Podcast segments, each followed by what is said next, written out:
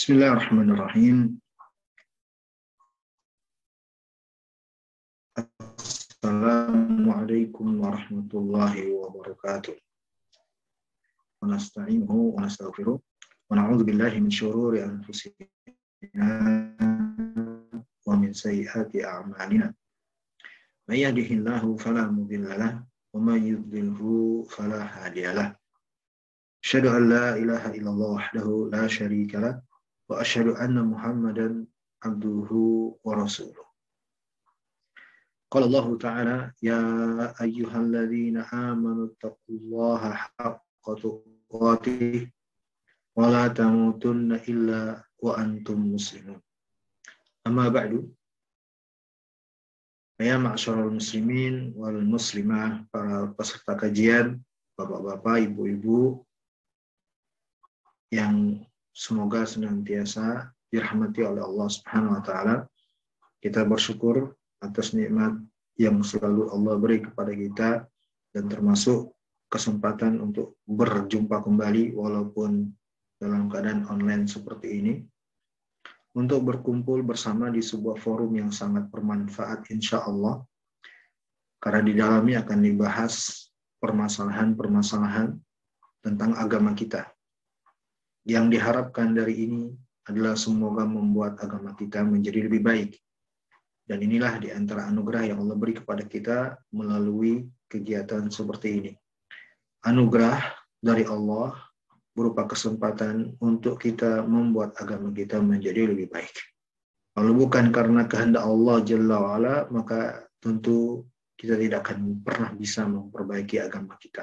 Bahkan mungkin cenderung semakin hari semakin buruk. Tapi karena Allah Subhanahu wa taala menginginkan kebaikan itu untuk kita, mudahlah kita ya dari Allah Jalla wa'ala kemudahan dari Allah Subhanahu wa taala untuk mewujudkan hal tersebut. Hal-hal yang bisa dengannya membuat semakin baik keyakinan kita, amal ibadah kita, akhlak dan budi pekerti kita. Insya Allah ta'ala.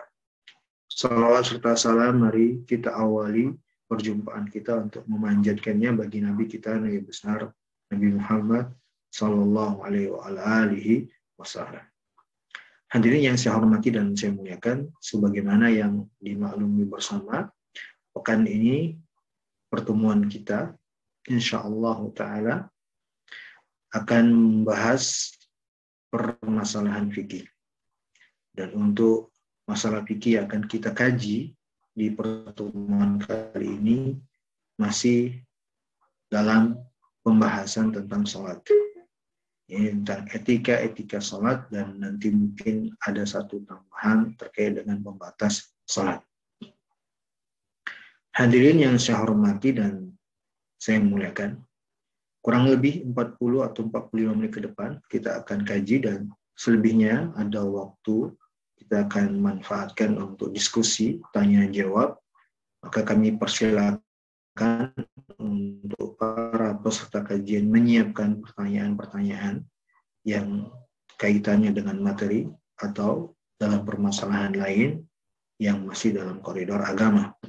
Semoga Allah beri kemudahan untuk nanti bisa kita diskusikan bersama. Kita langsung masuk pembahasan. Yang pertama tentang etika-etika salat.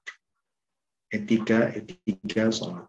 Etika ini dalam bahasa kita yang kita pahami maknanya adalah adab ya tata cara ya sesuatu yang berupa apakah terkait dengan uh, aktivitas ya gerak geri atau mungkin ekspresi yang semuanya membuat semakin baik seseorang ya membuat semakin indah membuat semakin elegan membuat semakin baik ketika dikatakan telah beretika atau menempuh sesuatu dengan etikanya.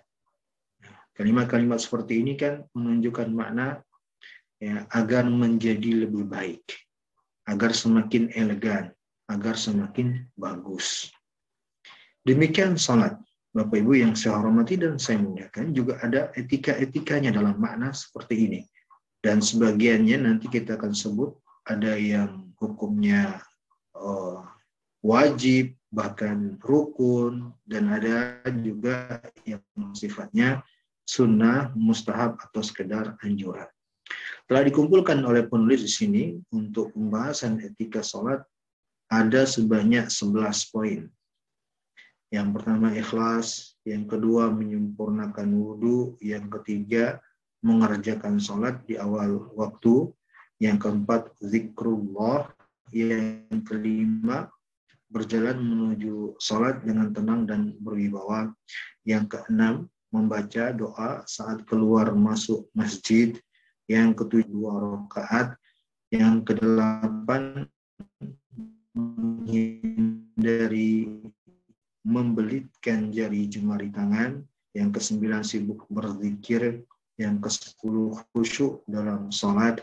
Alaihi wasallam. Inilah 11 poin yang dirangkum oleh penulis dalam tajuk pembahasan etika-etika sholat. Kita akan bahas satu persatu dengan memohon pertolongan dari Allah agar bisa bermanfaat bagi kita dan bisa kita aplikasikan dalam sholat-sholat kita tentunya. Karena hadirin yang saya hormati dan saya muliakan, ya, sebaik apa pun sholat kita, tentu pasti ada masa atau fase turunnya. Butuh untuk refresh, menyegarkan kembali. Seandainya pun ada di antara kita sholatnya telah ideal, ya, tapi butuh ya refresh, penyegaran kembali agar semakin baik dan terjaga. Apalagi ada di antara kita barangkali belum begitu menguasai bagaimana cara mewujudkan sholat yang sempurna, yang baik dan sesuai dengan tuntunan syariat. Maka inilah pembahasan untuk kita menjadi bekal agar bisa mewujudkan sholat kita menjadi lebih baik. Sholat yang betul-betul menghubungkan kita dengan Allah. Sholat yang betul-betul mencegah kita dari perkara mungkar. Sholat yang betul-betul sebagaimana Nabi memandang sholat sebagai penyejuk kedua matanya. Wajulat qurrata aini fis kata Nabi. Dan telah dijadikan penyejuk kedua pandanganku mataku dengan salat. Sudahkah seperti itu salat yang kita lakukan selama ini? Kalau belum, ya mari kita evaluasi di mana letak kurangnya. Karena bukan sholat kita yang salah. Terkadang kitanya, jiwa kita, ya, atau ilmu kita, dan berbagai hal dari persiapan-persiapan sholat yang mungkin tidak kita wujudkan untuk masuk ke sholat itu. Ya. Sehingga kita tidak mewujudkan sholat sesuai dengan tuntunan. Etika yang pertama ikhlas. Kalau ikhlas tentunya kita bisa katakan bahwa itu sebuah kewajiban dan keharusan. Diberikan pendahuluan oleh penulis di sini, sholat merupakan ibadah yang agung saat sholat, seorang muslim menghadapkan hati dan raganya kepada Allah. Untuk itu, harus ada persiapan jiwa dan raga harus dikondisikan sebelum sholat agar fokus dan sholat dikerjakan dengan benar. Ya. Untuk itu ada beberapa hal yang harus uh, diperhatikan. Di sini kata penulis dianjurkan. Saya katakan uh, tergantung poinnya ya. Ada yang memang sifatnya anjuran, ada yang sifatnya sebuah keharusan. Ya. Namun di sini ada yang perlu kita garis bawahi ketika menulis mengatakan ya, untuk sholat itu harus ada persiapan. Ya. Bukan persiapannya kata penulis terkait dengan jiwa dan raga, bukan hanya ya lahiriah, tapi jiwa juga. Hadirin yang saya hormati dan saya muliakan, ya, mari kita sesaat berpikir sejenak.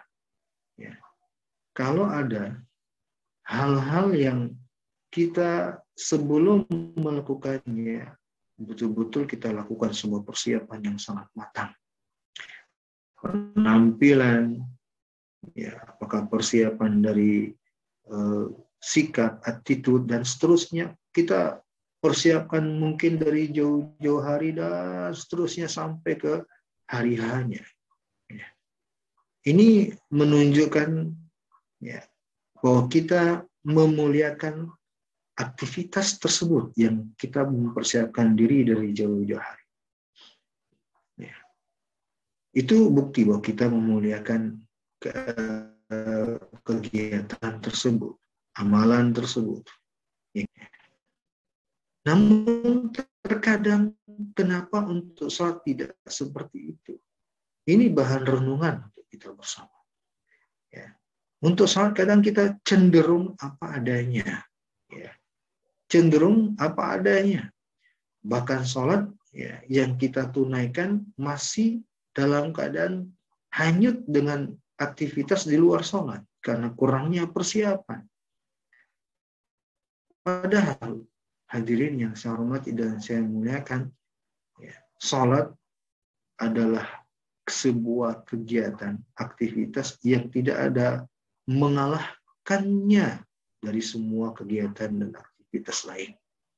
Pemuliaan salat tidak bisa terkalahkan dengan semua apa pun aktivitas yang lain. Tidak bisa terkalahkan. Ya, salatlah yang paling mulia. Salatlah yang layak untuk kita betul-betul mempersiapkan diri, menyiapkan lahir dan batin dari semua aspek. Ya, penampilan, bacaan. Kalau kita mau baca, katakan apa yang harus kita ucapkan ini maksudnya bacaan sholat sebagaimana kalau kegiatan yang lain kita persiapkan diri kita menyiapkan apa yang harus saya ucapkan begitu juga sholat dan seterusnya ya Baik. yang pertama etikanya adalah ikhlas ya. Allah Subhanahu wa taala berfirman wa ma umiru illa liya'budullaha mukhlishina lahuddin hunafa wa yuqimu salata wa yu'tu zakah wa dzalika dinul qayyim. Allah berfirman yang artinya padahal mereka hanya diperintah menyembah Allah dengan ikhlas mentaatinya. Semata-mata karena menjalankan agama. Dan juga agar melaksanakan salat dan menunaikan zakat dan yang demikian itu demikian itulah agama yang lurus atau benar. Al-Bayyinah surat 98 ayat kelima. Ayat ini jelas ya Allah menerangkan kita tidaklah diperintah untuk beribadah kepada Allah Subhanahu wa taala kecuali mesti dengan ikhlas. Artinya kalau ibadah kita tidak disertai dan keikhlasan tidak dianggap oleh Allah Subhanahu wa taala. Allah perintahkan kita beribadah kepadanya dengan ikhlas. Dengan ikhlas. Ya. Kata penulis, Allah hanya menerima amalan yang ikhlas untuknya semata. Tanpa adanya ria, ya, ingin dilihat oleh orang lain. Tanpa adanya sum'ah, ingin didengar oleh orang lain. Ataupun berbagai jenis kesyirikan lainnya. Ya, kesyirikan yakni ibadah yang tidak diniatkan karena Allah atau ibadah yang diniatkan karena makhluk itu syirik dalam masalah ini ibadahnya bukan dia niat karena Allah, tapi dia niatkan untuk selain Allah dengan berbagai macam bentuk. Ingin mendapat pujian orang, ingin mendapat sanjungan orang, ingin mendapat ya, berbagai macam bentuk keduniawian dari orang lain. Ini syirik. Maka ikhlas hadirnya saya dan saya. Ya, demikian salat, ibadah yang sangat agung dalam agama ini juga harus kita realisasikan, wujudkan dengan dasar ikhlas karena Allah Subhanahu wa taala. Kita jadikan satu persatu dari poin-poin yang akan kita bahas ini sebagai bahan evaluasi. Ya. Mungkin di sini pertanyaannya, atau mungkin di sini jawabannya jika kita bertanya kenapa sholat saya selama ini kok kurang terasa lezatnya kok kurang terasa manfaatnya kok tidak membuat saya menjadi semakin baik padahal Allah menyebutkan dalam Al-Quran sholat itu bisa mencegah dari perkara mungkar keji dan mungkar. Mungkin di sini letak jawabannya. Satu persatu kita akan perhatikan untuk kita jadikan sebagai bahan evaluasi. Ikhlas mungkin barangkali selama ini kita kurang mewujudkannya. Ya, ada mungkin sebagian kita sholat hanya sekedar rutinitas. Ya, dia sholat ya masuk waktu sholat begitu mengalir saja hanya karena rutinitasnya. Tidak menghadirkan keikhlasan dalam hati sebelum sholat ya dia tidak menghadirkan niat untuk mencari ridhonya Allah atau dia tidak hadirkan niat dalam rangka menjalankan perintah Allah mentaati Allah atas perintahnya atau dia tidak niatkan sholatnya itu untuk mendapat ridhonya Allah dan seterusnya. Kalau hanya sebatas rutinitas berjalan berjalan mengalir seperti air begitu saja, maka ini tidak ada keikhlasan dan belum teranggap beribadah kepada Allah dengan benar. Atau ada di antara kita sebagian yang lain soalnya agar menjadi bahan ya bagi orang lain untuk menganggap dirinya baik agar dianggap oleh orang lain sebagai orang yang baik agar dinilai oleh orang lain sebagai orang yang rajin beribadah dan seterusnya dari kesan-kesan yang ingin dia hadirkan dari sholatnya. Na'udzubillah. Maka jauhkan hal yang seperti ini hadirnya insyaAllah tidak saya muliakan. Apalagi kita di masa ini ya. Di masa yang ibadah itu oleh sebagian orang sebagai bahan konten untuk postingan. Ya untuk share sana sini. Subhanallah. Ya. jauh dari keikhlasan. Tidak perlu foto-foto. Ya ini saya sedang sholat. Ini sedang saya tahajud. Tidak perlu.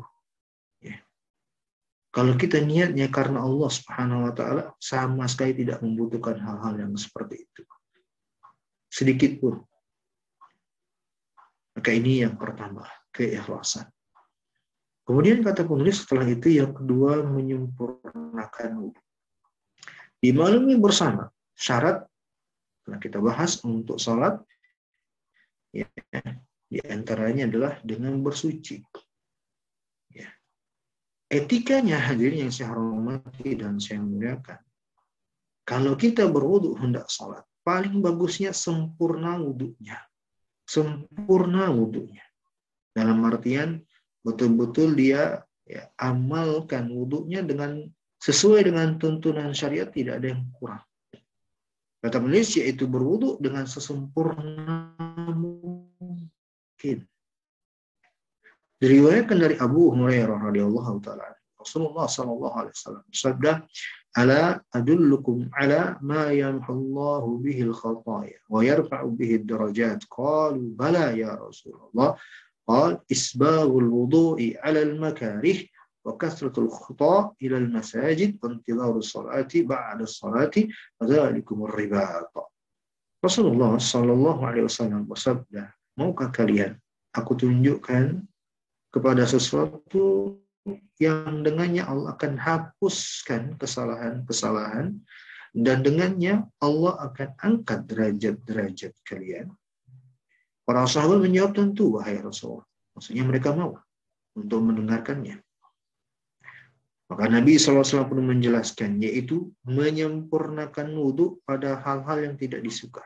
Ini dia yang diinginkan. Etika untuk sholat hadirin insya dan saya muliakan. Ya, menyempurnakan wudhu di saat tidak suka. Kapan itu di saat tidak suka? Misalnya di saat kita ya lagi eh, malas untuk menyentuh air, ya, lagi malas untuk menyentuh air, ya, hati lagi kurang nyaman untuk terkena air, dia paksa dirinya untuk sempurna berwudhu menggunakan air dalam rangka salat. Ini di antara etika yang sangat diinginkan dari hadis ini. Ya. Kemudian memperbanyak langkah menuju masjid-masjid dan menunggu salat selepas salat. Yang rutin mengerjakan amal-amal tersebut itu adalah ke sana jihad kata Sallallahu alaihi menyempurnakan wudhu. Ya. Di saat tidak suka. Mungkin ada di antara kita ya di tengah hari di waktu salat zuhur ya momennya pas lagi sibuk-sibuknya atau di saat tengah rapat yang sangat penting sekali. Kondisi-kondisi yang seperti ini atau ingin cepat cepat selesai ya. ingin cepat-cepat selesai nggak mau lama-lama, ya, sehingga kurang sempurna dalam berwudhu. Nah, ini yang uh, dikatakan tidak sesuai dengan etika yang diinginkan. Itu sudah menunjukkan bahwa dia kurang memuliakan sholat. Ya. Kalau kita memuliakan sholat, mestinya aktivitas selain sholat atau sebelum sholat, ya walaupun sangat penting, ya kita tinggalkan dulu. Fokus dulu untuk menghadap Allah Subhanahu wa taala. Kalau begini niatnya, sejak wudhu pun kita insya Allah telah bisa mewujudkan sempurnanya wudhu. Yang ketiga, etikanya adalah salat itu hadirin yang saya hormati dan saya muliakan. Ya, etikanya dikerjakan di awal waktu. Maksudnya pergi ke masjid sedini mungkin untuk mendapatkan keutamaan menunggu salat. Tentunya ini yang paling utamanya adalah bagi kaum pria. Ya, bagi kaum pria. Ya. Walaupun ya kita katakan untuk kaum muslimah tidak mengapa kalau memang ingin menunaikan salat di masjid-masjid yang ada ya selagi menjaga etika dan adab ya terhadap diri dan penampilannya sesuai dengan tuntunan agama. Ya. Dan ini juga saya kasih tambahan catatan yang bila kondisinya kondusif, ya, mendukung dan tidak mengkhawatirkan seperti masa yang saat ini kita sedang hadapi, ya adanya pandemi yang mengkhawatirkan di luar sana, maka ini ya tentunya di malam ini menjadi udur untuk kita tidak menghadiri sholat di masjid dan mencukupkan diri di rumah. Diriwayatkan dari Abu Hurairah radhiyallahu taala anhu bahwa Rasulullah sallallahu alaihi wasallam sabda wala yazalu ahadukum fi salatin man salat Seorang di antara kalian tetap berada dalam salat selama ia menunggu salat. Ini sebenarnya adalah hadis yang menjelaskan akan keutamaan menunggu sholat. Keutamaan menunggu sholat. Kita, Bapak Ibu yang saya hormati dan saya muliakan, kalau sengaja nih menunggu sholat, sengaja nih kita menunggu sholat, memang sengaja menantikan tiba waktunya sholat selanjutnya. Apakah dengan berbagai macam bentuk kegiatannya, apakah zikir atau membaca atau duduk selagi terjaga wudhu kita, ya, kemudian kita menunggu salat, ya, ini menunggunya kita salat ini, penantian ini dianggap salat. Ya, penantian salat ini dianggap salat. Ya, artinya pahalanya adalah pahala orang yang salat. Luar biasa. Ya, keutamaan dari Allah Subhanahu wa taala. Ini menunjukkan rahmat Allah kepada kita yang sangat luas. Dan sebagai bukti Allah itu menginginkan agar kita selalu berada dalam kebaikan.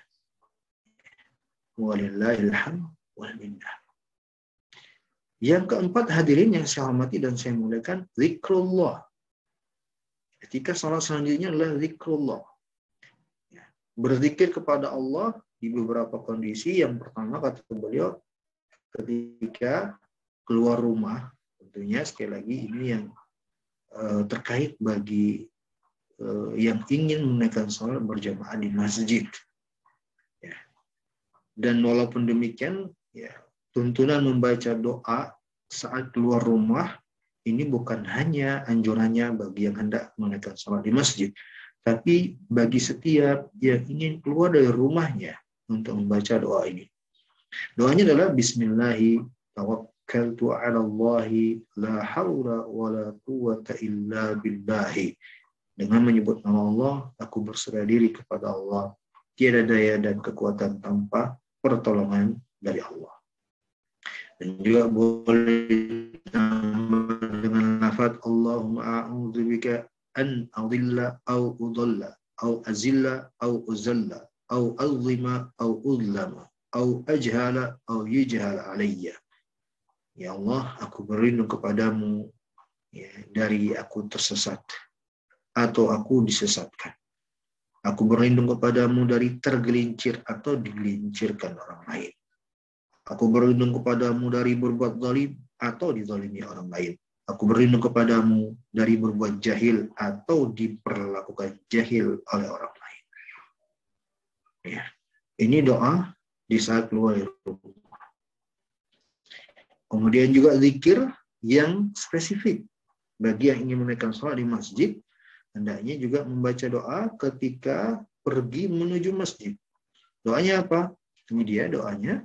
Allahumma ja'al fi qalbi nuran wa fi lisani nura wa ja'al fi sam'i nura wa ja'al fi basari nura wa ja'al min khalfi nura wa min amami nura waj'al min fawqi nura wa min tahti nura Allahumma a'tini nura ya. ini doanya agak panjang tapi insya Allah mudah dihafal kalau ada ingin menghafal kalau ada di antara kita ingin menaikkan sholat di masjid baca doa ini dalam perjalanan menuju masjid. Dalam perjalanan menuju masjid. Doa artinya adalah ya Allah ciptakanlah cahaya dalam hatiku, cahaya dalam lisanku, cahaya dalam pendengaranku, ya. cahaya dalam penglihatanku, cahaya di belakangku, cahaya di depanku, cahaya di atas dan cahaya di bawahku. Ya Allah, anugerahkanlah aku cahaya. Masya Allah ya, permintaan yang luar biasa kepada Allah Subhanahu wa taala agar senantiasa diberikan cahaya ya, sehingga tidak terjatuhlah kegelapan. Ya, ini kezaliman. Yang kelima, sekali lagi, ini juga masih terkait dengan orang yang ingin mengerjakan sholat di masjid. Tapi, etika yang kelima ini juga bisa diaplikasikan kalau kita di dalam rumah ingin sholat menuju tempat khusus di rumah kita untuk sholat yaitu berjalan menuju salat dengan tenang dan berwibawa. Ya, ini etika yang layak untuk kita perhatikan bersama. Ya, mendatangi tempat salat dengan tenang dan berwibawa. Tenang dan berwibawa. Ya. Walaupun hanya dalam rumah kita misalnya memiliki ruang yang khusus atau soal kecil rumah kita Ya, menuju musola tersebut kita berjalan dengan tenang dan berwibawa. Tidak buru-buru, tidak gerasa gerusuk, apalagi lari-lari. Ya, ini hendaknya anak-anak kita dididik dengan etika ini. Hal ini berdasarkan sabda Nabi Sallallahu Alaihi Wasallam, "Jika sami'tumul iqamah, famshu ila salati wa alaikum bis sakinah wal waqari, wa la tusri'u fama adraktumus fama adraktum fasallu wa. Kalau kalian telah mendengar iqamah, ya, berjalanlah menuju salat dengan tenang. Berwibawa dan jangan terburu-buru. Ya. Kalau kalian telah mendapatkan rakaat, artinya eh, sempurna, ya, apa namanya terlambat, gitu ya, maka kerjakanlah. Dan yang tertinggal sempurnakan. Ada Eh, pelajaran yang layak untuk kita perhatikan hadirin yang saya hormati dan saya muliakan. Ketika Nabi mengawali sabda beliau dengan mengatakan apabila kalian telah mendengar iqamah. Itu artinya sholat telah akan ditegakkan atau ditunaikan karena sudah komat. Kondisi seperti ini ya adalah kondisi yang sangat berpotensi membuat seseorang buru-buru. Ya. Dan ini terjadi ya, faktanya demikian memang. Kalau sudah koma tuh, ya kadang kita jumpai lari-lari, ya, buru-buru banget, gitu. ingin mendapat takbiratul ihram imam, gitu mungkin barangkali ya. ya. Makanya Nabi sebut kalau kalian telah mendengar komat, berjalan dengan tenang, berwibawa. Dan juga pelajaran yang lain bahwa seandainya ketika telah dikumandangkan komat saja Nabi masih suruh kita untuk mendatangi sholat dengan tenang. Tidak buru-buru, maka sebelum komat juga lebih layak untuk tenang, tidak buru-buru, ya, tapi dengan penuh wibawa. Ya, tentunya kalau di saat komat di kumandangan pun Nabi suruh untuk tenang datang ke sholat, apalagi jauh sebelum komat, eh, sebelum komat, ya agar kita penuh dengan ketenangan. Ya. Hadirin yang saya hormati dan saya muliakan. Walaupun sudah komat, walaupun sudah mulai sholatnya, tenang aja. Ya, dan Nabi eh, nasihatkan di akhir hadis kalau kalian terlambat, ya udah sempurnakan aja. Tinggal sempurnain aja, tambah aja berapa Luar biasa untuk menghadapi sholat. Karena ya sikap ini menunjukkan ya, pemuliaan terhadap sholat dan demikianlah yang terjadi. Ya, seseorang itu hadirin yang saya hormati dan saya muliakan. Kalau dia buru-buru, yang buru-buru nih, ya, sehingga membuatnya eh, apa namanya terengah-engah nafasnya karena buru-buru masuk dalam salat. Apa yang terjadi? Ya, yang akan terjadi adalah dia sudah bisa dipastikan konsentrasinya akan berkurang. Konsentrasinya akan berkurang dan pemuliaannya terhadap sholat pun otomatis tidak optimal lagi. Nggak bagus lagi ya. Maka ini hadirin yang saya hormati dan saya untuk menghadap Allah Subhanahu wa taala tidak layak dengan hal yang atau kondisi yang seperti itu. Saya sering memberikan memberikan contoh sederhana supaya mudah dipahami. Ya. Bukan sama sekali menyamakan Allah dengan makhluknya tidak, tapi agar mudah memahami apa yang dijelaskan. Ya, ini dengan kondisi kalau kita ingin menghadap orang yang dia itu notabene-nya memiliki kedudukan yang tinggi, atasan kita, pimpinan kita, atau yang semua orang mengakui dia adalah ya penguasa kita yakni presiden kita.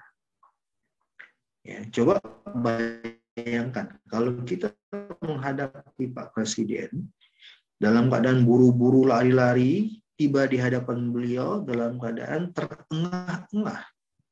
Ya. Kita akan katakan gak etis itu, nggak sopan. Itu nggak sopan. Ya, segala kebaikan itu Allah yang lebih berhak untuk mendapatkan. Segala pemuliaan Allah lah yang paling berhak untuk mendapatkannya. Ya. Hadirin, saya tidak saya muliakan. Kenapa untuk sholat kita tidak ya, berupaya seperti itu? Ya. Sebagian masyarakat kita begitu, lari-lari dari rumah ya, untuk menuju sholat. Ya, tenang aja, santai aja. Ya sehingga kekhusyuan pun tetap bisa terjaga nanti ketika telah masuk dalam sholat. Yang keenam berdoa saat masuk masjid. Tentunya sekali lagi ini terkait kalau ada sholat di masjid. A'udzu azim karim wa sultanihil qadim minasyaitonir rajim berlindung kepadamu ya Allah yang maha agung. Wajahnya yang mulia dan kuasanya yang terkutuk. Kemudian tambahkan Bismillah salatu wassalamu ala Rasulillah dengan menyebut nama Allah salat serta salam semoga terlimpah kepada Rasulullah. Kemudian ditambah dengan Allah maftahli abwa barahtuku. Ustaz, panjang banget. Ya, pilih aja salah satu di antaranya yang pendek dan paling mudah bagi kita. Kalau yang selama ini kita mungkin telah hafal, biasanya ini yang di terakhir ya. Allah maftahli abu rahmat. Kemudian mendahulukan kaki kiri saat keluar dari masjid dan membaca doa Bismillahirrahmanirrahim. Ala. Allahumma inni as'aluka fadlika Allahumma minasyaitonir rajim. Dengan menyebut nama Allah. Salawat serta salam semoga terlimpah kepada Rasulullah. Ya Allah, sesungguhnya aku mohon kepadamu ya anugerah dan karunia darimu. Ya Allah, jagalah aku dari gangguan syaitan yang terkutuk. Ini doa keluar dari masjid yang selama ini juga mungkin barangkali kita menghafal hanya di lafaz Allahumma inni as'aluka min fadlik. Itu juga boleh. Ya. Yang penting ya upayakanlah berdoa masuk dan keluar dari masjid. Ini juga menunjukkan pemuliaan kita terhadap sholat. Ya, karena kita sudah meyakini kita akan menghadap Allah dengan sholat, maka kita awali dengan doa. Ya, kepada Allah yang kita menghadapnya dalam salat kita. Yang ketujuh, tidak duduk terlebih dahulu sebelum salat dua rakaat ketika ingin salat di dalam masjid berjamaah. Ya. Kalau masih ada waktu, ya tentunya bila salat fardu yang belum ditegakkan, ya, tentunya belum komat, ya untuk masuk ke dalam masjid jangan duduk tapi sholat dulu dua rakaat. Dalilnya sabda Nabi sallallahu alaihi wasallam, "Idza dakhala ahadukumul masjid falyarka' rak'ataini qabla ay yajlisa." Kata Nabi yang artinya apabila ada di antara kalian yang masuk masjid, maka sholatlah dua rakaat dulu sebelum duduk. Bapak Ibu yang saya hormati dan saya muliakan, hadis ini terdapat di dalamnya beberapa pelajaran. Yang pertama, memang di sini sebut masjid, tapi bukan artinya musola nggak masuk ya musola dalam istilah kita ya masjid kecil yang ada di kantor kita atau di ya sekitar kita ya, ini juga termasuk karena sejatinya itu juga masjid dengan makna tempat untuk beribadah kepada Allah Subhanahu wa taala. Jadi juga berlaku padanya salat ini. Pelajaran yang kedua dari hadis ini, hadirin yang saya hormati dan saya muliakan, salat dua rakaat ini dalam hadis Nabi nggak sebut namanya. Hanya Nabi katakan, ya kalau ada di antara kalian masuk ke dalam masjid, maka jangan duduk dulu sebelum sholat dua rakaat. Nabi cuma mengatakan sebelum sholat dua rakaat, rakaat ini, tanpa menyebut nama sholatnya apa, ya tanpa uh, menyebut secara spesifik sholatnya apa. Sehingga di sini terdapat pelajaran bahwa kalau kita masuk ke dalam masjid atau mau sholat, niatnya sholat sebelum sholat fardu, sholat sunnah rawatib, ya, qabliyah. Atau niatnya sholat eh, apa namanya setelah wudhu, ya, dari sholat-sholat yang jelas niatnya dan telah ada, maka itu telah teranggap mewujudkan hadis ini tanpa mengkhususkan sholat tersendiri. Sebab Nabi mengatakan dengan lafaz umum, pokoknya dia sholat dua rakaat. Sehingga ya, bisa dengan kita wujudkan melaksanakan sholat dua rakaat dari sholat-sholat yang telah dimaklum teranggap telah menunaikan uh, syariat ini. Dan sebagian ulama mengatakan ya, bahwa sholat dua rakaat ini disebut dengan nama tahiyatul masjid. Penamaan sholat tahiyatul masjid ini adalah penamaan yang disimpulkan oleh para ulama kita. Ya, sehingga sholatnya pun ya tersendiri sholat tahiyatul masjid dulu, kemudian sholat qabliyah, eh, sholat fardu dan seterusnya. Atau sholat tahiyatul masjid kalau ingin sholat setelahnya sholat setelah wudhu tersendiri. Sholat dua rakaat sebelum duduk ini disebut dengan sholat tahiyatul masjid yang tersendiri. Itu boleh. Itu juga tidak mengapa. Yang otomatis banyak sholatnya itu lebih bagus ya itu lebih bagus lagi. Oke, yang kedelapan, menghindari membelikan jari jemari tangan. Nah, ini yang kedelapan, Bapak Ibu yang saya hormati dan saya muliakan, adalah etika yang mesti dijauhi. Ya, dan para ulama mengatakan hukumnya makruh. Ya, yaitu membelikan jari jemari. Ya, membelikan jari jemari itu begini. Menyatukan jari jemari seperti ini, ya. kemudian diturunkan atau dibelakangkan, ya. di dalam masjid ini sebelum sholat ya selayaknya jangan dilakukan. Kalau setelah sholat tidak mengapa.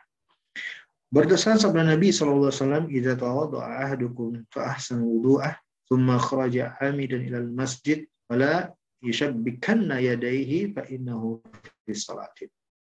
Nabi Shallallahu alaihi wasallam bersabda, apabila di antara kalian yang berwudu, lalu ia berwudu dengan baik, kemudian pergi menuju masjid, janganlah membelikan jari tangannya karena ia berada salat.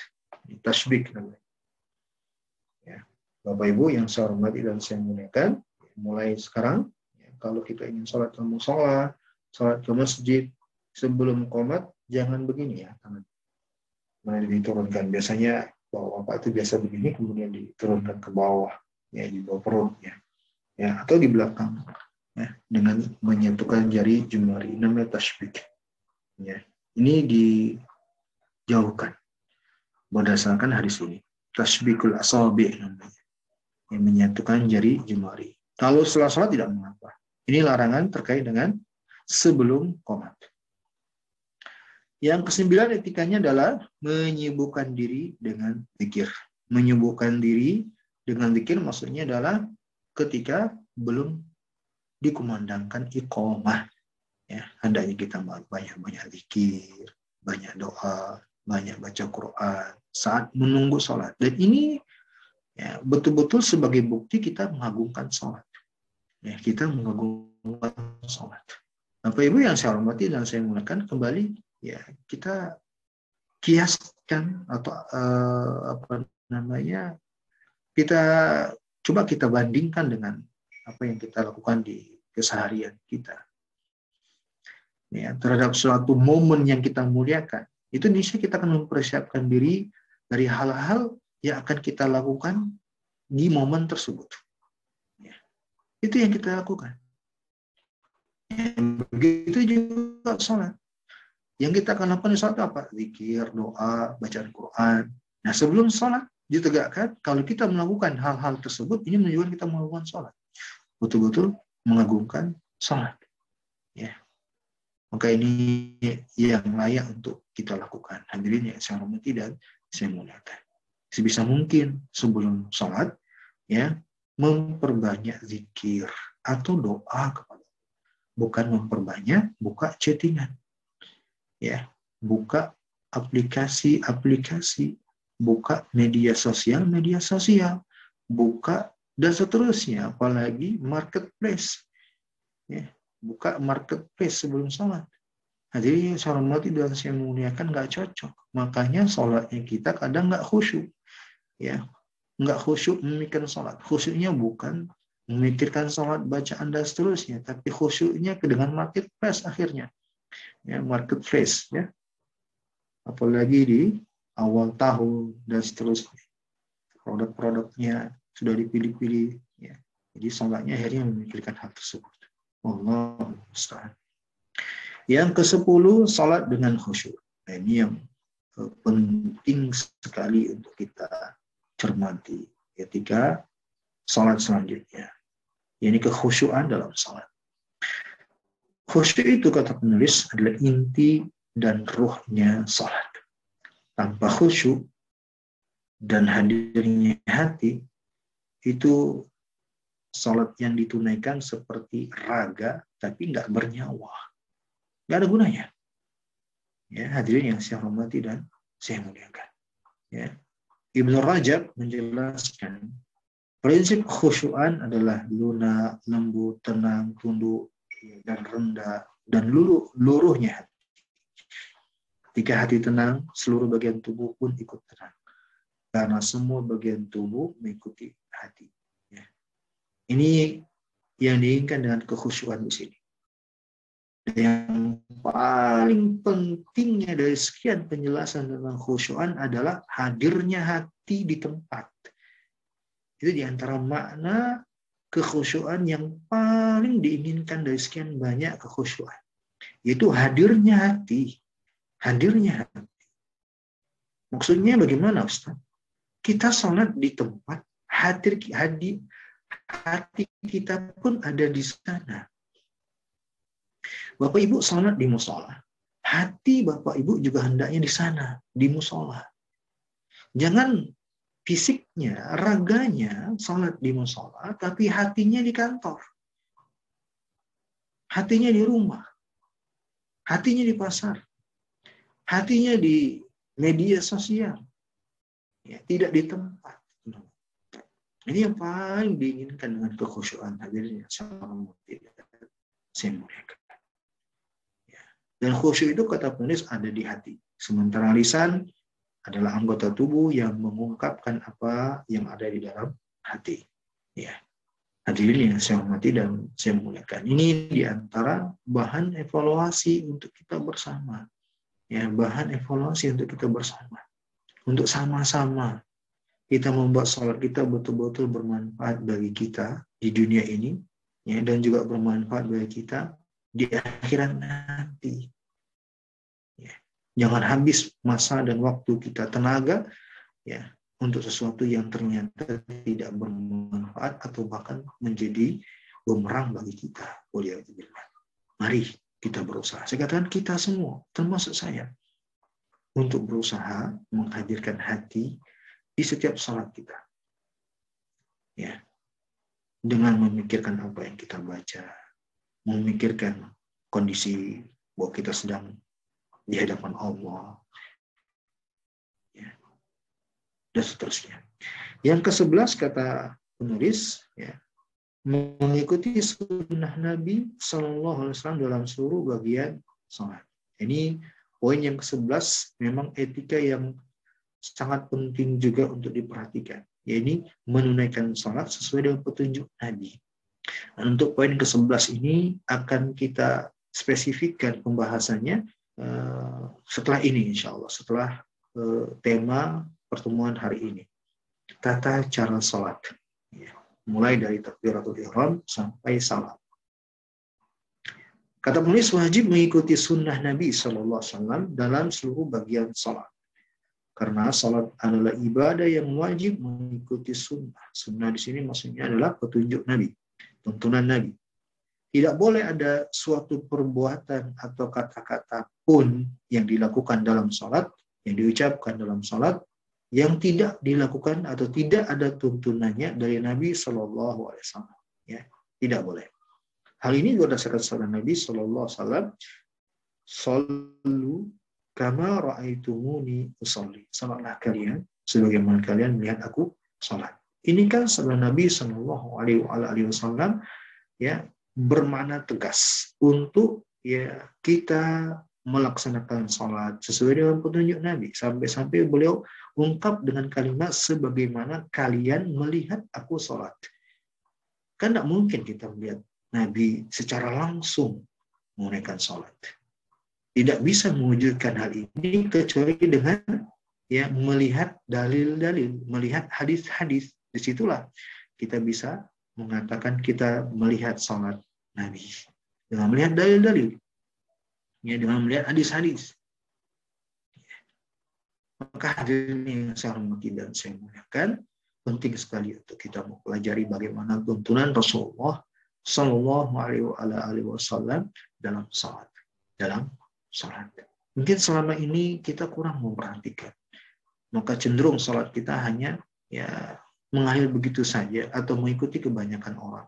Ya, padahal barangkali itu bukanlah termasuk tuntunan Nabi Shallallahu Alaihi Wasallam. Ya, maka ini poin yang ke-11 hadirin yang saya hormati dan saya muliakan sebagai uh, akhir dari etika dalam salat. Ada 11 poin. Dan untuk yang ke-11 tadi nanti akan kita spesifikkan pembahasannya tentang tata cara salat. Selesai dari etika-etika salat, pembahasan selanjutnya untuk hari ini adalah tentang pembatas salat. Nah, ini sebelum masuk ke pembahasan tata cara salat diawali dengan pembahasan tentang pembatas salat. Ya.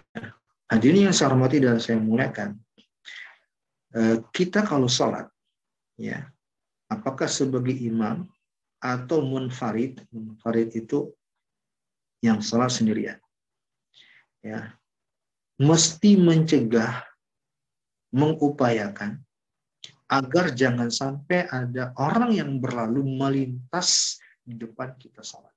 Ya. Jangan sampai ada yang melintas di depan kita sholat. Nah, untuk mewujudkan tujuan ini, sebelum sholat sudah kita upayakan agar ada pembatas supaya orang tidak melintas di depan kita. Kalau ada ingin berlalu, dia berlalunya di uh, luar batas sholat kita. Nah, inilah pembahasan yang diinginkan dengan pembatas sholat agar mewujudkan hal ini. Ya. Ada definisi, ada landasan hukum, yang ketiga hukumnya apa, yang keempat hikmahnya, dan hukum-hukum selain uh, yang terkait dengan pembatas sholat. Nah, yang pertama pembatas sholat itu definisinya adalah sesuatu yang diletakkan di depan orang sholat sebagai pembatas antara dirinya dan orang-orang yang melintas di hadapan. ya apakah dinding atau sesuatu atau apa pun ya nanti kita akan lihat batasannya yang dianggap sebagai pembatas sholat dari orang yang ingin melintas.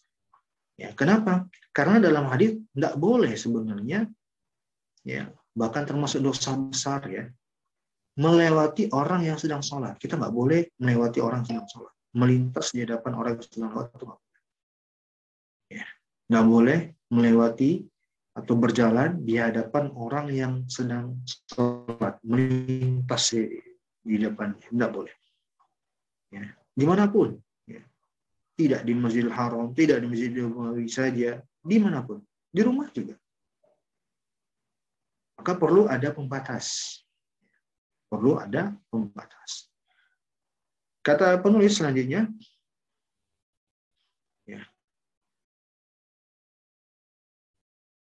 Landasan hukum membatas salat. Membuat membatas salat dianjurkan baik saat bermukim ataupun dalam perjalanan.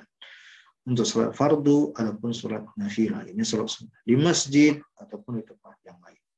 Berdasarkan riwayat dari Nabi kita, Nabi besar Muhammad Sallallahu Alaihi Wasallam, dia bersabda, "Jika salla ahadukum, falyusalli ila sutrah wal yadnu minha."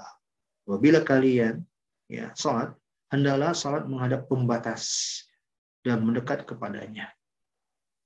Ya. Diriwayatkan dari Wahab radhiyallahu taala anhu ia berkata bahwa Nabi SAW imami kami di Mina.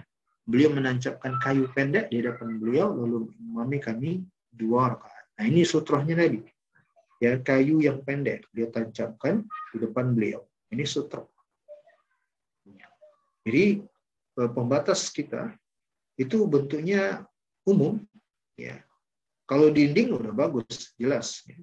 kalau nggak ada dinding bisa dengan apa pun yang bisa diletakkan tempat kita sholat sebagai sutra pembatas hukumnya adalah kata penulis wajib karena Nabi Shallallahu Alaihi Wasallam memerintahkan untuk menganjurkan imam ataupun orang yang sholat sendirian untuk membuat pembatas sholat. Ada satu golongan yang tidak disebut, yakni makmum. Di sini cuma dua yang disebut imam dan orang yang sholat sendirian. Orang sholat itu kan nggak lepas dari tiga kondisinya. Apakah dia sebagai imam, kalau bukan dia makmum. Kalau bukan dia munfarid, namanya orang yang sholat sendirian. Nah kalau untuk makmum hadirin memang tidak dibutuhkan sutra. Sebab dia makmum. Maka sutranya adalah sutranya imam. Tidak perlu membuat sutra tersendiri bagi makmum. Mencukupkan sutranya imam. Untuk itu muslim muslim selayaknya membuat pembatas di hadapannya saat sholat dan mencegah orang yang melintas di antara dirinya dengan pembatas yang ia buat. Berdasarkan sabda Nabi SAW, La tusalli ila illa ila sutratin wa la tada'u ahadan yamurru baina yadayka fa in aba qal tuqatilhu. Jangan engkau salat melainkan menghadap pembatas dan jangan pula engkau biarkan seorang pun melintas di hadapan. Jika ia enggan maka engkau mendorongnya dengan keras. Cegah Makanya Bapak Ibu yang saya hormati dan saya muliakan, kalau pernah melihat ya di Masjid Nabawi atau Masjidil Haram, orang tuh yang mengerti akan pembahasan ini, kalau ada orang yang berlalu di hadapan dia akan cegah begini. Dia panjangkan tangannya. Supaya ketika ada orang yang mau lewat dari sebelah sana, diginikan, kan akhirnya dia nggak jadi lewat di depan orang yang sedang tersebut. Atau yang dari sebelah sana, dia gini kan,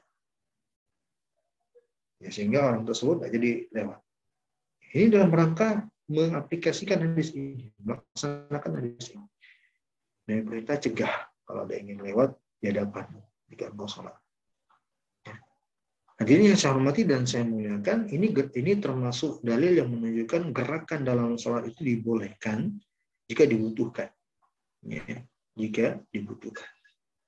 Dan ternyata juga memang demikian ada riwayat lain bahwa Nabi SAW bukan hanya mencegah dengan tangannya untuk orang yang berada dalam sholat, kadang beliau maju mendekati sutrohnya supaya orang tersebut kalau memang ingin melintas di belakang orang sholat tersebut. Jadi, baik. Selanjutnya kata penulis, hikmah membatas sholat. Membatas sholat disyariatkan untuk banyak sekali hikmahnya. Di antaranya satu, mencegah orang atau apa saja melintas di depan orang sholat yang akan mengganggu kekhusyuan.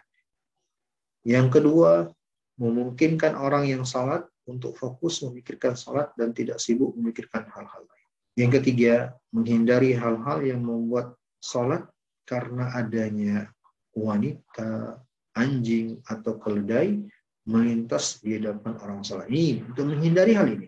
Untuk menghindari hal ini. Ya. Hal ini berdasarkan hadis dari Abu Dzar radhiyallahu taala anhu ia berkata bahwa Rasulullah sallallahu alaihi wasallam bersabda, "Idza qama ahadukum yusalli fa innahu yasturuhu idza kana baina yadayhi mithlu akhir ar-rahl fa idza lam yakun baina yadayhi mithlu akhirat ar-rahl fa innahu yaqta' salatahu al-himar wal mar'a wal kalb al-aswad." Qultu ya Aba Dzar, "Ma balu al-kalb al-aswad min al-kalb al-ahmar min kalb?" al-asfar. Qala ya bin akhi, sa'atu Rasulullah SAW kama sa'altani wa al-kalb aswad syaitan. Apabila salah seorang di antara kalian salat, hendaklah ia membuat sutra, pembatas yang dia letakkan di hadapannya ketika salat. Ya, seperti kayu penyangga yang biasa digunakan di belakang pelana seekor kuda untuk bersandar orang yang menarik kuda.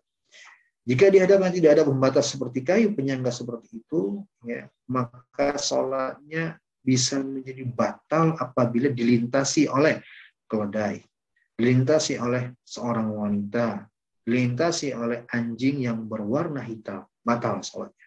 Ya. Aku, yakni Ubadah bertanya kepada Abu Dhar, Wahai Abu Dhar, kok anjing hitam yang disebut? Apa beda dengan anjing yang lain yang berwarna selain hitam, apakah merah atau kuning? Abu Dhar menjawab, wahai keponakanku, aku pernah bertanya kepada Nabi Shallallahu Alaihi Wasallam seperti yang kau tanyakan ini. Lalu beliau menjawab, karena anjing hitam itu adalah syaitan. Kehadiran yang saya dan saya muliakan, ya hendaknya kita sholat menghadap sutra seperti ini Ya, orang ini sujud menghadap tiang dan dia berarti menjadikan tiang sebagai sutra baginya. Nah, kan tentunya kalau sholat menghadap ya, sesuatu yang dekat dengan dirinya, apakah dinding atau tiang seperti ini kan orang dia akan melintaskan tentunya berpikir ya, mencari yang lain. Tapi kalau nggak ada sutra kan orang seenaknya aja melintas. Ya.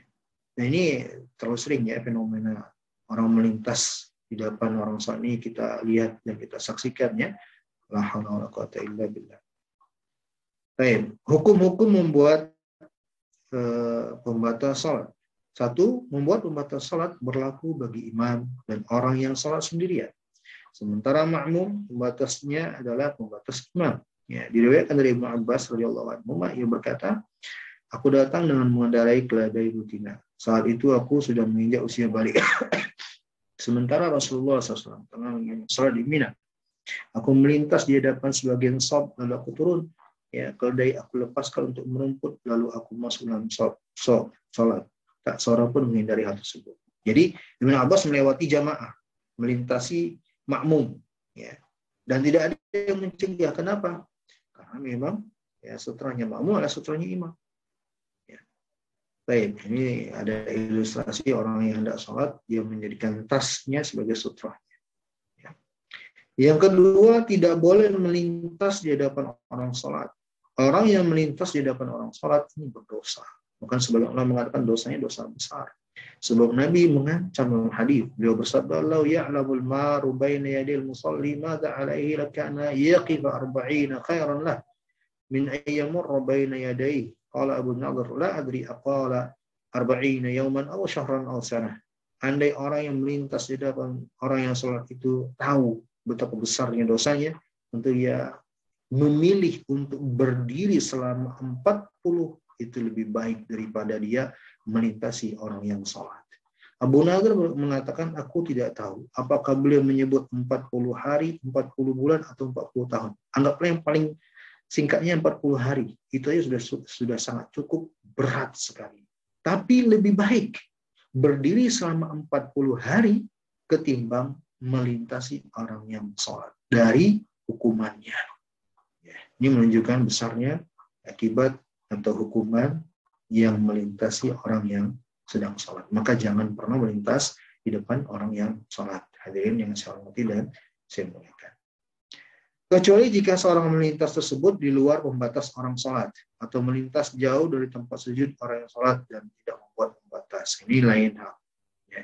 Artinya begini, kalau yang lewat itu adalah yang pertama dibalik sutranya, ya, tidak mengapa. Atau yang kedua, dia melintas jauh dari tempat sujud orang tersebut.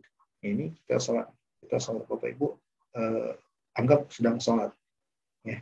10 meter ke depan, ya, atau 5 meter lah, 5 meter ke depan. Ya. Orang yang melintasnya ini di luar pembahasan ini, karena sudah dianggap jauh. Ya, ukurannya adalah eh, seraih tangan kita atau seukuran tempat kita sujud. Itu yang harus kita cegah. Di luar itu ya tidak termasuk dalam bahasa ini. Yang ketiga, orang yang sholat harus mencegah orang yang melintas di hadapannya. Jadi kan hadis Abu Sa'id Al-Khudri radhiyallahu anhu ia berkata, aku mendengar Rasulullah SAW bersabda, "Jika sa'adukum ila syai'in yasturuf minan nas fa arada ahadukum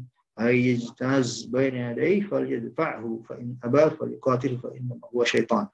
Apabila salah seorang di antara kalian salat menghadap sesuatu yang menutupinya dari orang-orang, lalu ada orang yang ingin melintas di hadapannya, cegah. Kalau dia enggan, ya, hendaklah ia dorong dengan keras, karena sungguhnya ia syaitan. Maksudnya di sini adalah bersamanya dengan syaitan. Yang keempat, sekelompok al ilmi, ini para ulama, mengecualikan Masjidil Haram.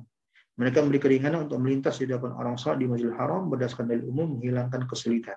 Karena mencegah orang yang melintas di hadapan orang salat di Masjidil Haram umumnya sulit dilakukan. Ini kalau memang sulit, ya.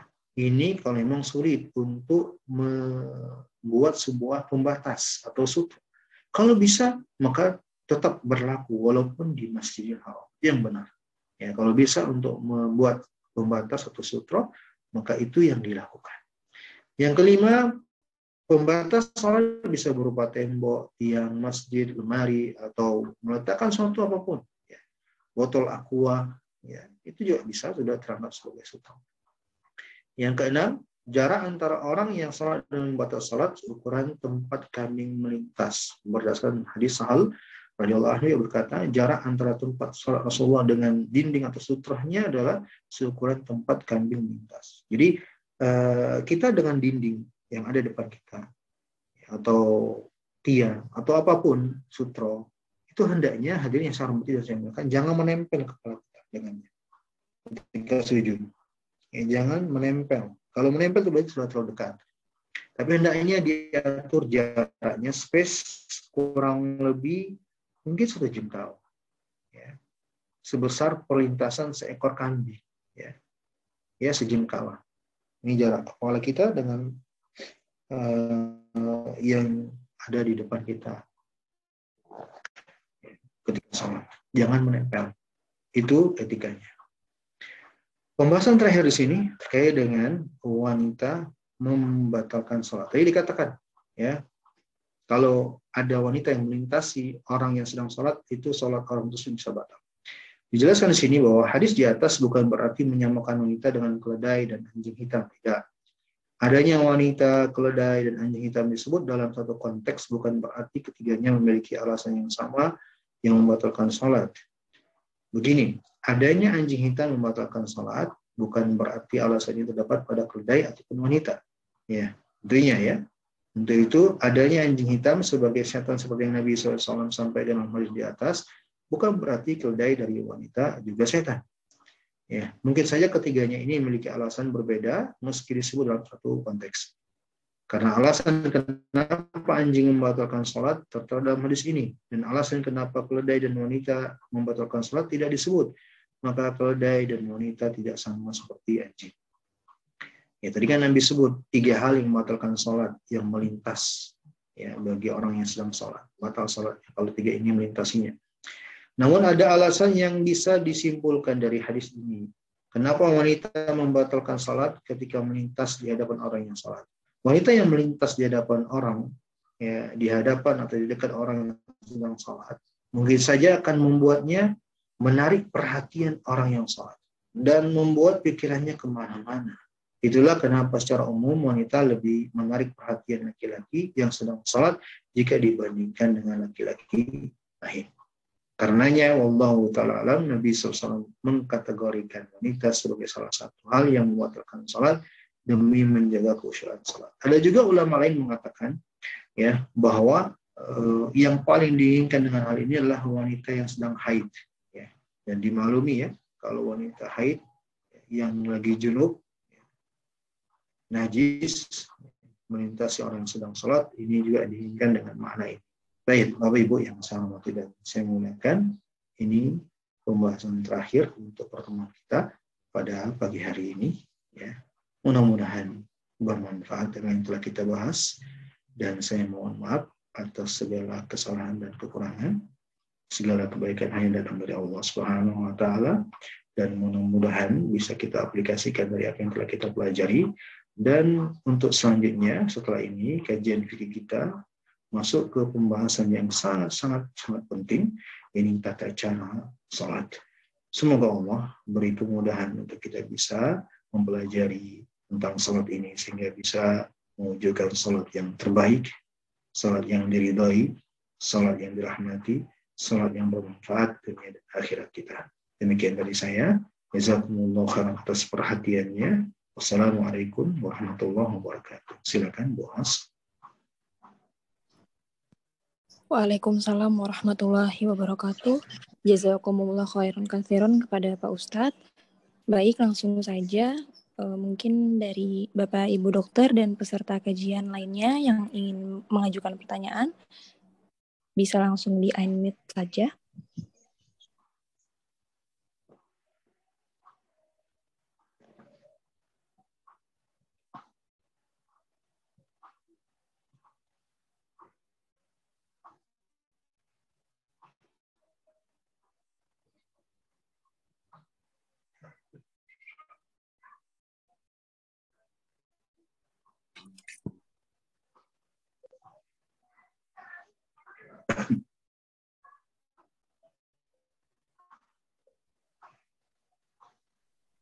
Iya, silakan Dokter Trisna ya,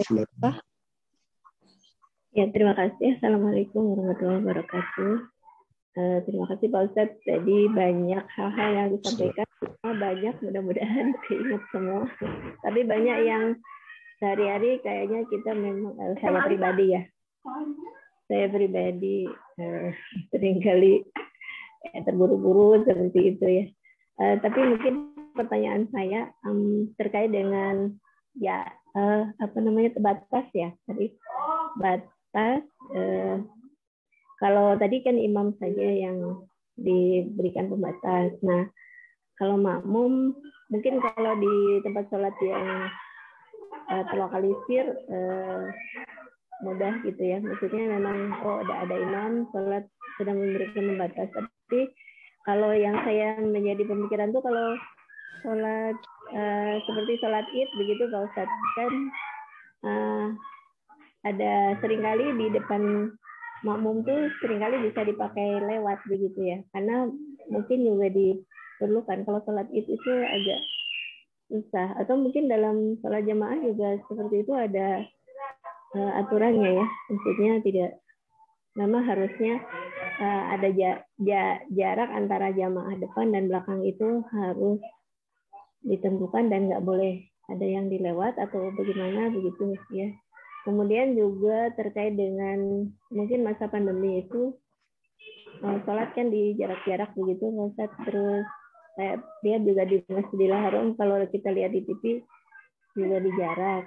Nah, kebetulan tadi pagi ada kajian yang membahas itu bahwa eh, Rasulullah tidak mengajarkan sholat yang di jarak-jarak seperti itu.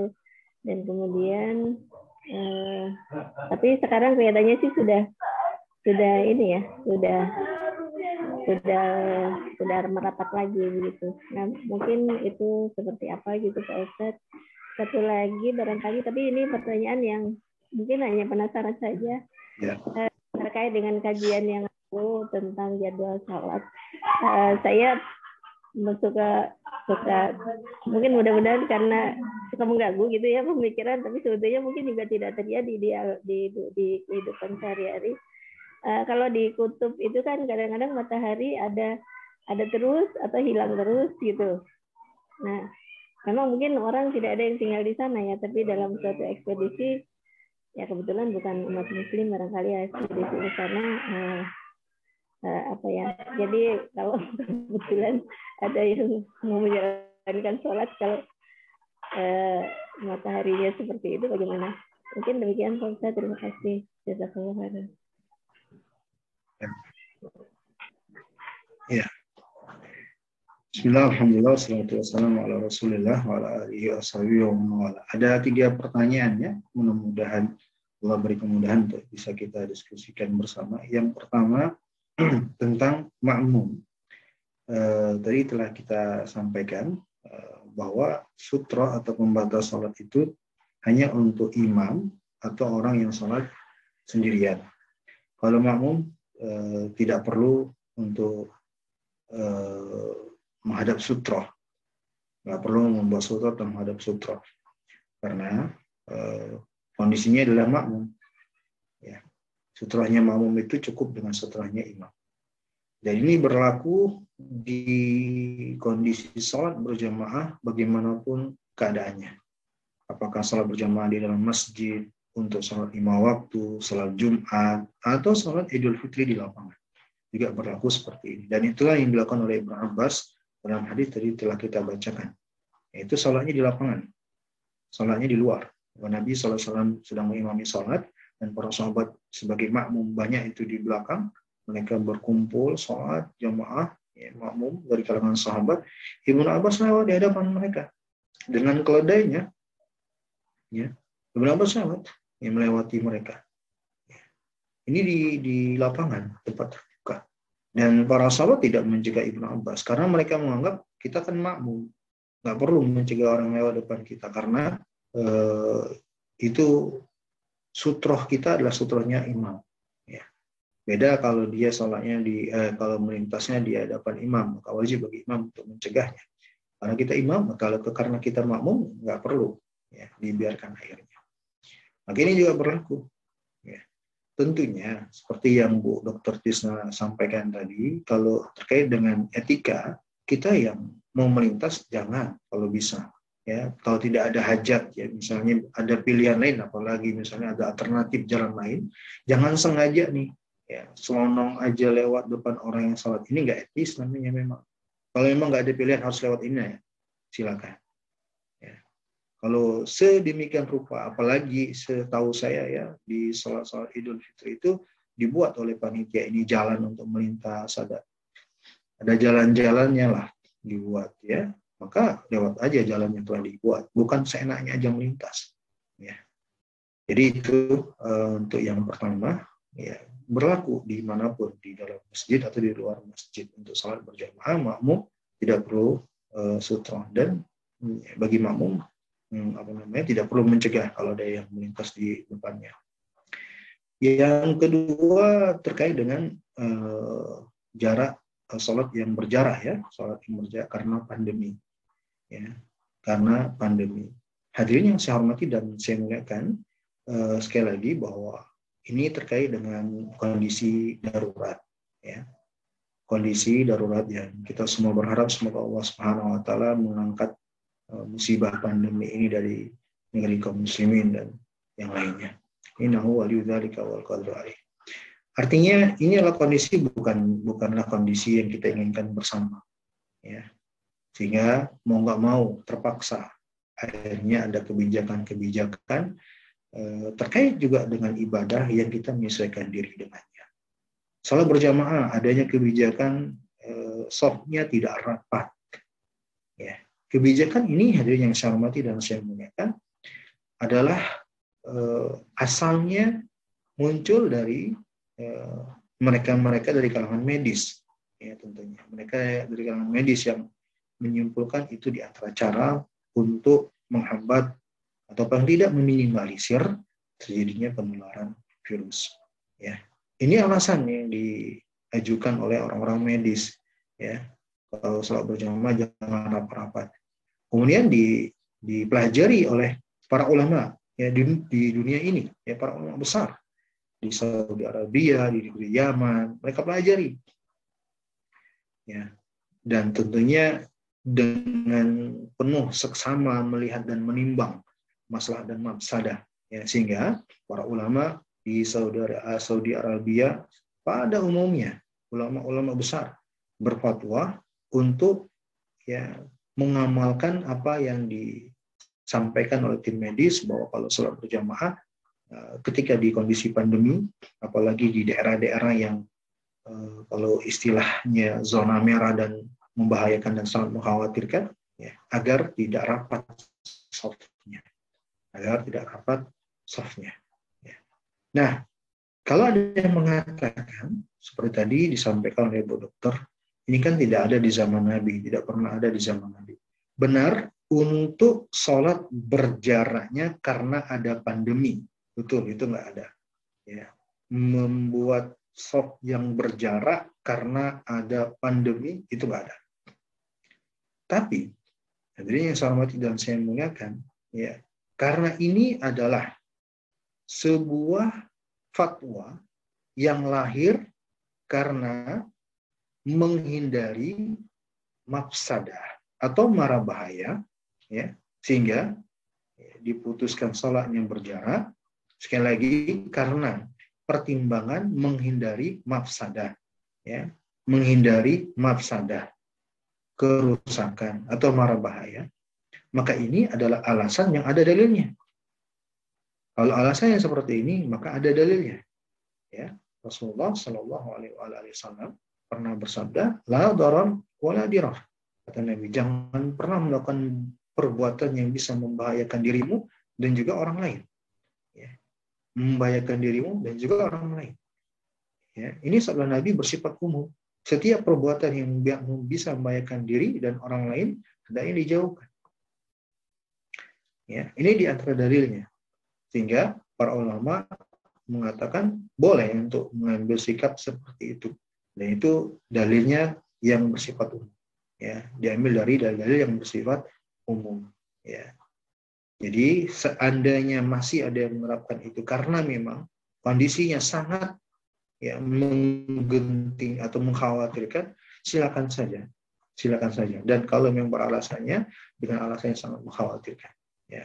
Tapi alhamdulillah kan di beberapa tempat sekarang sudah tidak lagi, ya. Artinya sopnya kembali rapat rapat kembali. Ya. Hadirin yang saya hormati dan saya muliakan. Jadi kita itu berdalil dalam agama. Kadang ada yang berdalil dengan dalil-dalil yang umum, ada kadang bisa dengan dalil-dalil yang bersifat khusus atau spesifik. Ya. Kalau ada sebuah sikap dan tindakan berdasarkan dalil yang bersifat umum dan tidak ada hal-hal yang bertentangan dengannya, maka tidak mengapa. Dan itu bisa teranggap dalam syariat ini. Ya. Baik. Yang ketiga, bagaimana dengan orang yang berada di kutub? ya, waktu sholatnya dan segala macamnya nggak ada matahari. Ada beberapa solusi.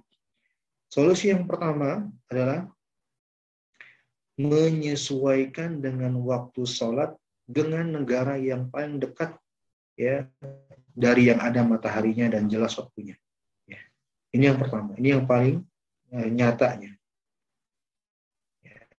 Paling dekat dengan negara tersebut yang di situ ada waktu sholatnya kapan dia uh, ikuti itu dan berpedoman dengannya sudah teranggap benar. Yang kedua adalah dia mengikuti sholat di saat ada matahari, ya, dengan masa yang di saat ada matahari di tempat tersebut. Mungkin di sepanjang tahun ada satu bulan atau satu saat lah yang ada matahari. Maka dia ingat aja itu. Di saat ada matahari jam segini jam segini ya ini uh, matahari sekitar ini ini waktu salat ini dan salat itu. Diikuti itu aja. Dan itu tidak mengapa. Dan ini semua termasuk dengan sabda Nabi SAW faqdurulah. Jadi pernah ada di masa Nabi SAW seperti ini. Ditanya oleh sahabat kalau ketemu dengan kondisi yang waktu sholat itu nggak jelas. Kata Nabi, dulu maka perkirakanlah, kata Nabi SAW. Perkirakanlah. Jadi ini di antara cara untuk memperkirakan waktu sholat bagi orang yang berada di daerah-daerah yang jauh eh, atau tidak ada mataharinya. Allah Ta'ala alam bisa.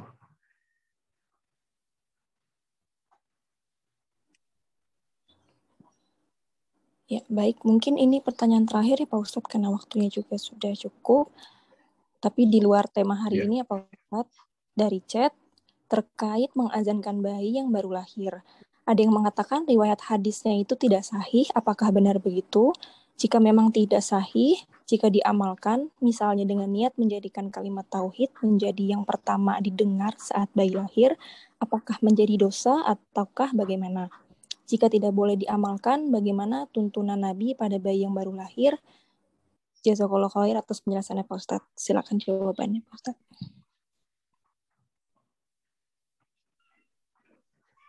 Ya, Waalaikumsalam warahmatullahi wabarakatuh. Memang benar tentang syariat mengadamkan bayi yang baru lahir di telinganya itu berdasarkan hadis yang diperselisihkan kesahihannya oleh pakar hadis. Ulama ahli hadis mempersisikan. Ada yang mengatakan sahih, ada yang mengatakan dhaif. Tapi untuk kita ketahui bersama bahwa masalah ini masuk ke dalam pembahasan fadailul a'mal ya. Fadailul a'mal artinya terkait dengan amalan-amalan yang bersifat anjuran, ya, memiliki keutamaan bukan terkait dengan sesuatu yang sifatnya rukun, kewajiban, dan seterusnya tidak. Ini hanya terkait dengan amalan-amalan tambahan aja. Maka kalau seperti ini yang diinginkan, tidak perlu kita terlalu ekstrim dalam masalah ini. Kalau ada yang mengamalkan silakan, kalau tidak juga tidak mengapa. Apalagi memang ada para ulama yang mensahihkan, ada juga tidak mensahihkan. Kalau saya pribadi, saya ikut ke para ulama yang melemahkan hadisnya.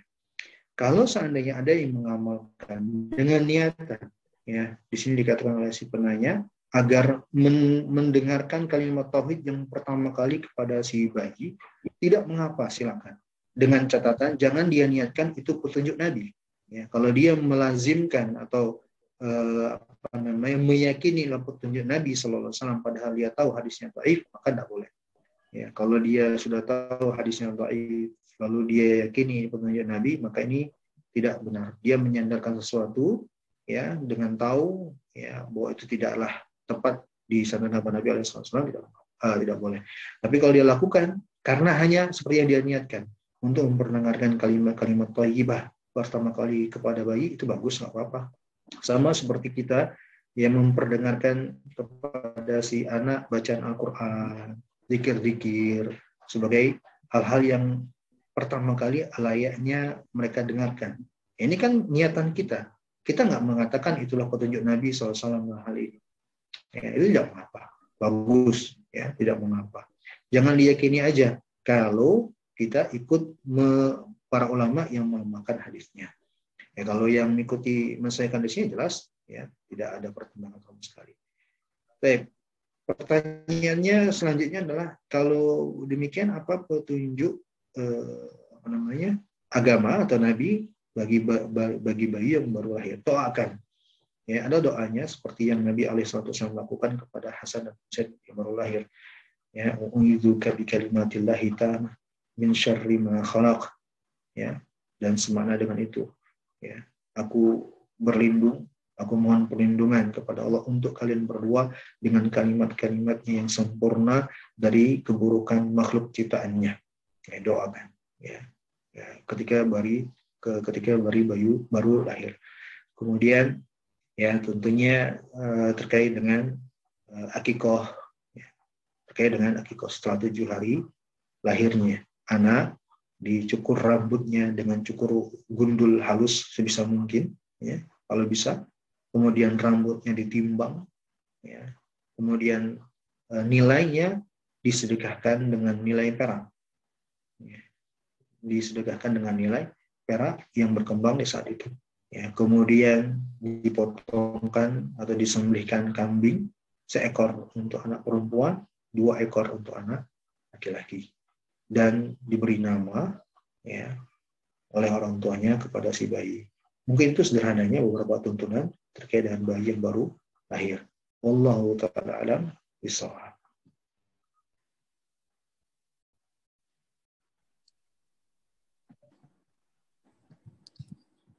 Apakah ada yang ingin disampaikan lagi dari Pak Ustadz? Cukup ya, insya Allah. Waktunya sudah cukup. Ya, baik.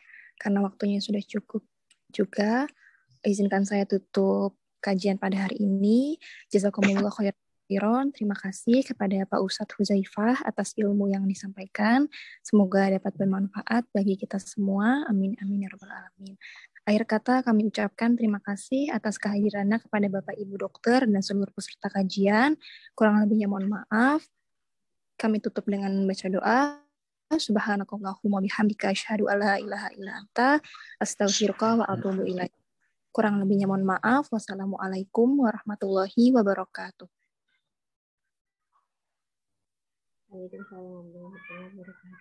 Waalaikumsalam warahmatullahi wabarakatuh.